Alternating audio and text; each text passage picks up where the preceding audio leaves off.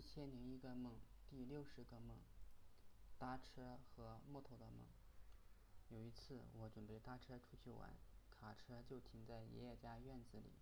卡车的车已经放了下来，上面已经站了半车的人。卡车的门旁边还有很多人在排队。我感觉人太多了，就不想去了，所以打算回家。我家跟爷爷家中间堆了很多长长的木头，我打算不从正门走，而是从木头堆上翻过去。我刚踩到一个木头木头上，就有一根木头从顶部滚了下去。我连忙去看那木头往哪里滚。这时，我看见有几个工人正在搬木头，滚下去的木头没有砸到人，我就放心了。我想快点翻过去，免得木头再滚下来。如果砸到那些工人，就麻烦了。